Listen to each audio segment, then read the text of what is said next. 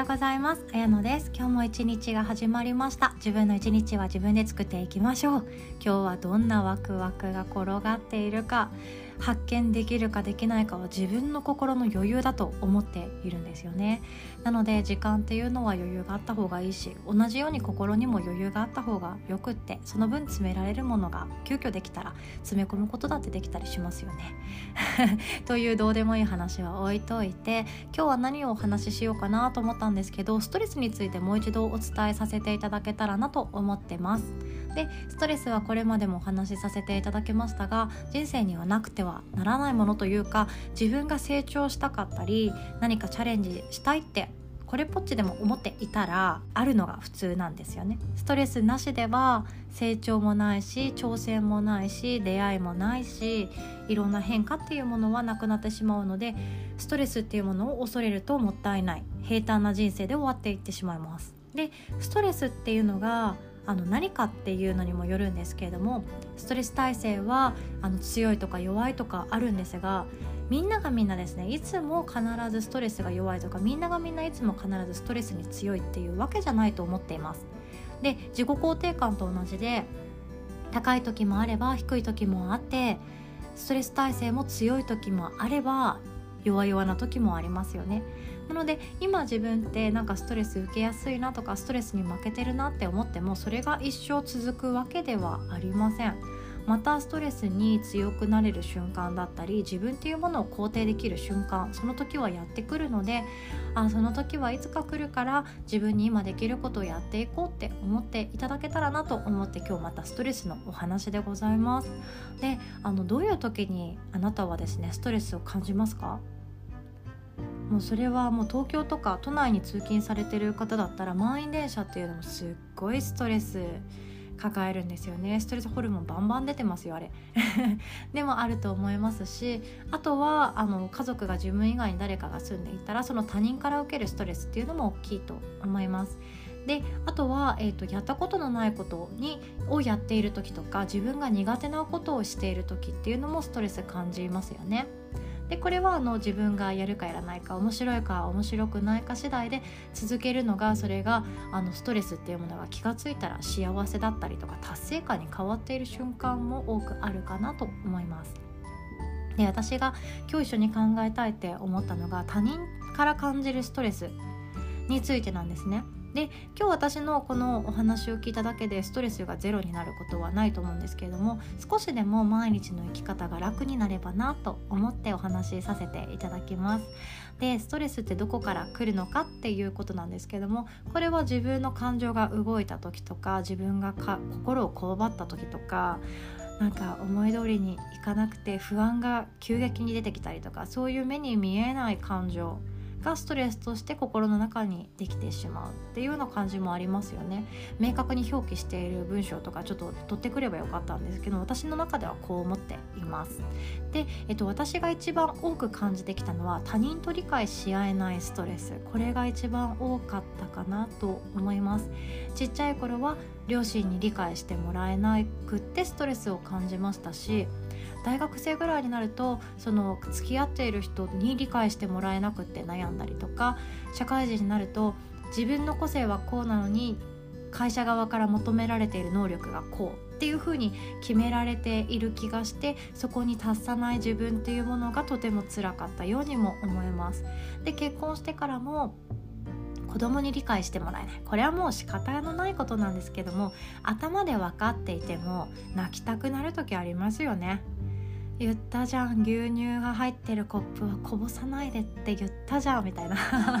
ことあると思うんですけどもどうしようもないことでも毎日の積み重ねの中でそれが対処できる人できない日があると思います。で合わせてパートナーシップもストレス感じることってありますよね。自分の悲しみっていうものが理解してもらえなかったり自分の思っていることを受け入れてもらえない時これってすっごいストレスが感じると思うんですよ。私はこういう生き方がしたいなっっっていう風に人生を共有したい人に伝えたとしてもあそうなんだ。でも俺はそうしたくないなって思われてしまったらそこって結構ストレスフルっていうかショックっていうものもあると思うんですけれども寂しさだったりストレスっていうもので感じられていくんじゃないかなって思います。なのでストレスって自分の生きてる間そして人と関わっている間っていつでも簡単に出てきてしまうものなんですよね。でそれをなおかつうまく受け止めることができる時とか上手に交わせる時があったりあとは受け流すことそして包み込むことができたりっていうのは時と場合によっていきます。自分が絶好調の時ってストレス耐性強い方だと思うんですよね。なんかだって例えば例えばそのボーナスが前年よりかもめちゃくちゃ上がってすっごいいい評価を会社からしてもらったと。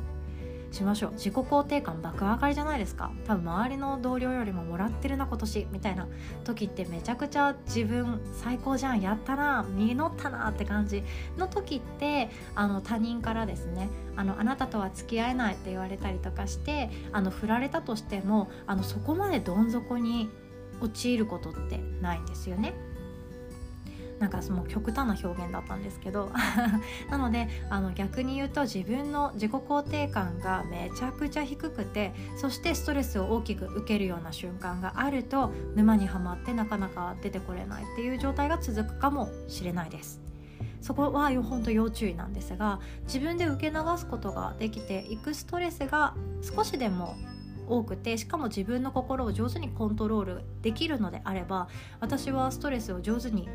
かわせるというかしなやかな体と心でいられるって思っているんですね。でそのために私はヨガを始めたきっかけの一つでもあります。自分の心と体というのはつながっていて自分の軸がしっかりして周りの人に揺さぶられずストレスも上手にかわせるような心が欲しくてヨガを始めたっていうのがとても大きいんですね。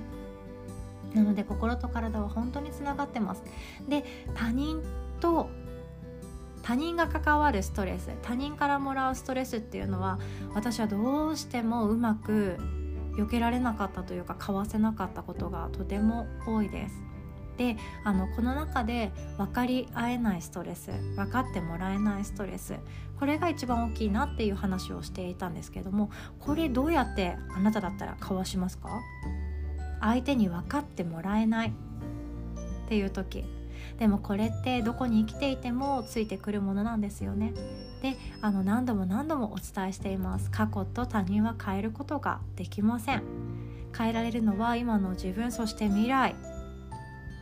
なわけなんですよ。なのでもうお分かりですよね。そうこの他人は変えられないっていう感情変えたいって思う感情があるからこそ分かってほしいとか分かり合いたいとかだからこそその分かってもらえないストレスが生まれてしまうんですね。なのでそこを手放すことが上手にできたら自分に集中ができてストレスっていうものも減っていきます。ストレスっていうものを感じていることよりも自分をさらに成長させることの楽しみの方が勝ってしまえばそんなに沼にはまらない気がするんですよね。というような今日はお話でした。周りに理解してもらえない分かり合えないストレスってこれからもずっとついてきますだってそれは相手と自分の見ている世界が違って相手と自分の大切にしているものが違うからだからなんですよね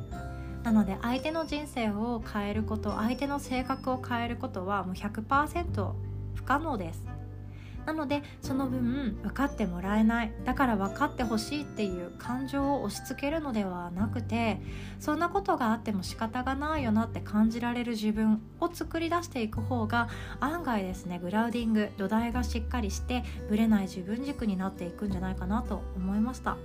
そう加えて分かってもらえないストレスっていう時は相手に軸が合っている時が多いんですよね。なんとかちゃんに分かってほしい。パートナーに分かってほしいそういう時ってそのまるちゃんっていう他人だったりパートナーだったりに自分の軸がずっとあの振り幅をぐーんとしている状態にあるんじゃないかなって思うんですね。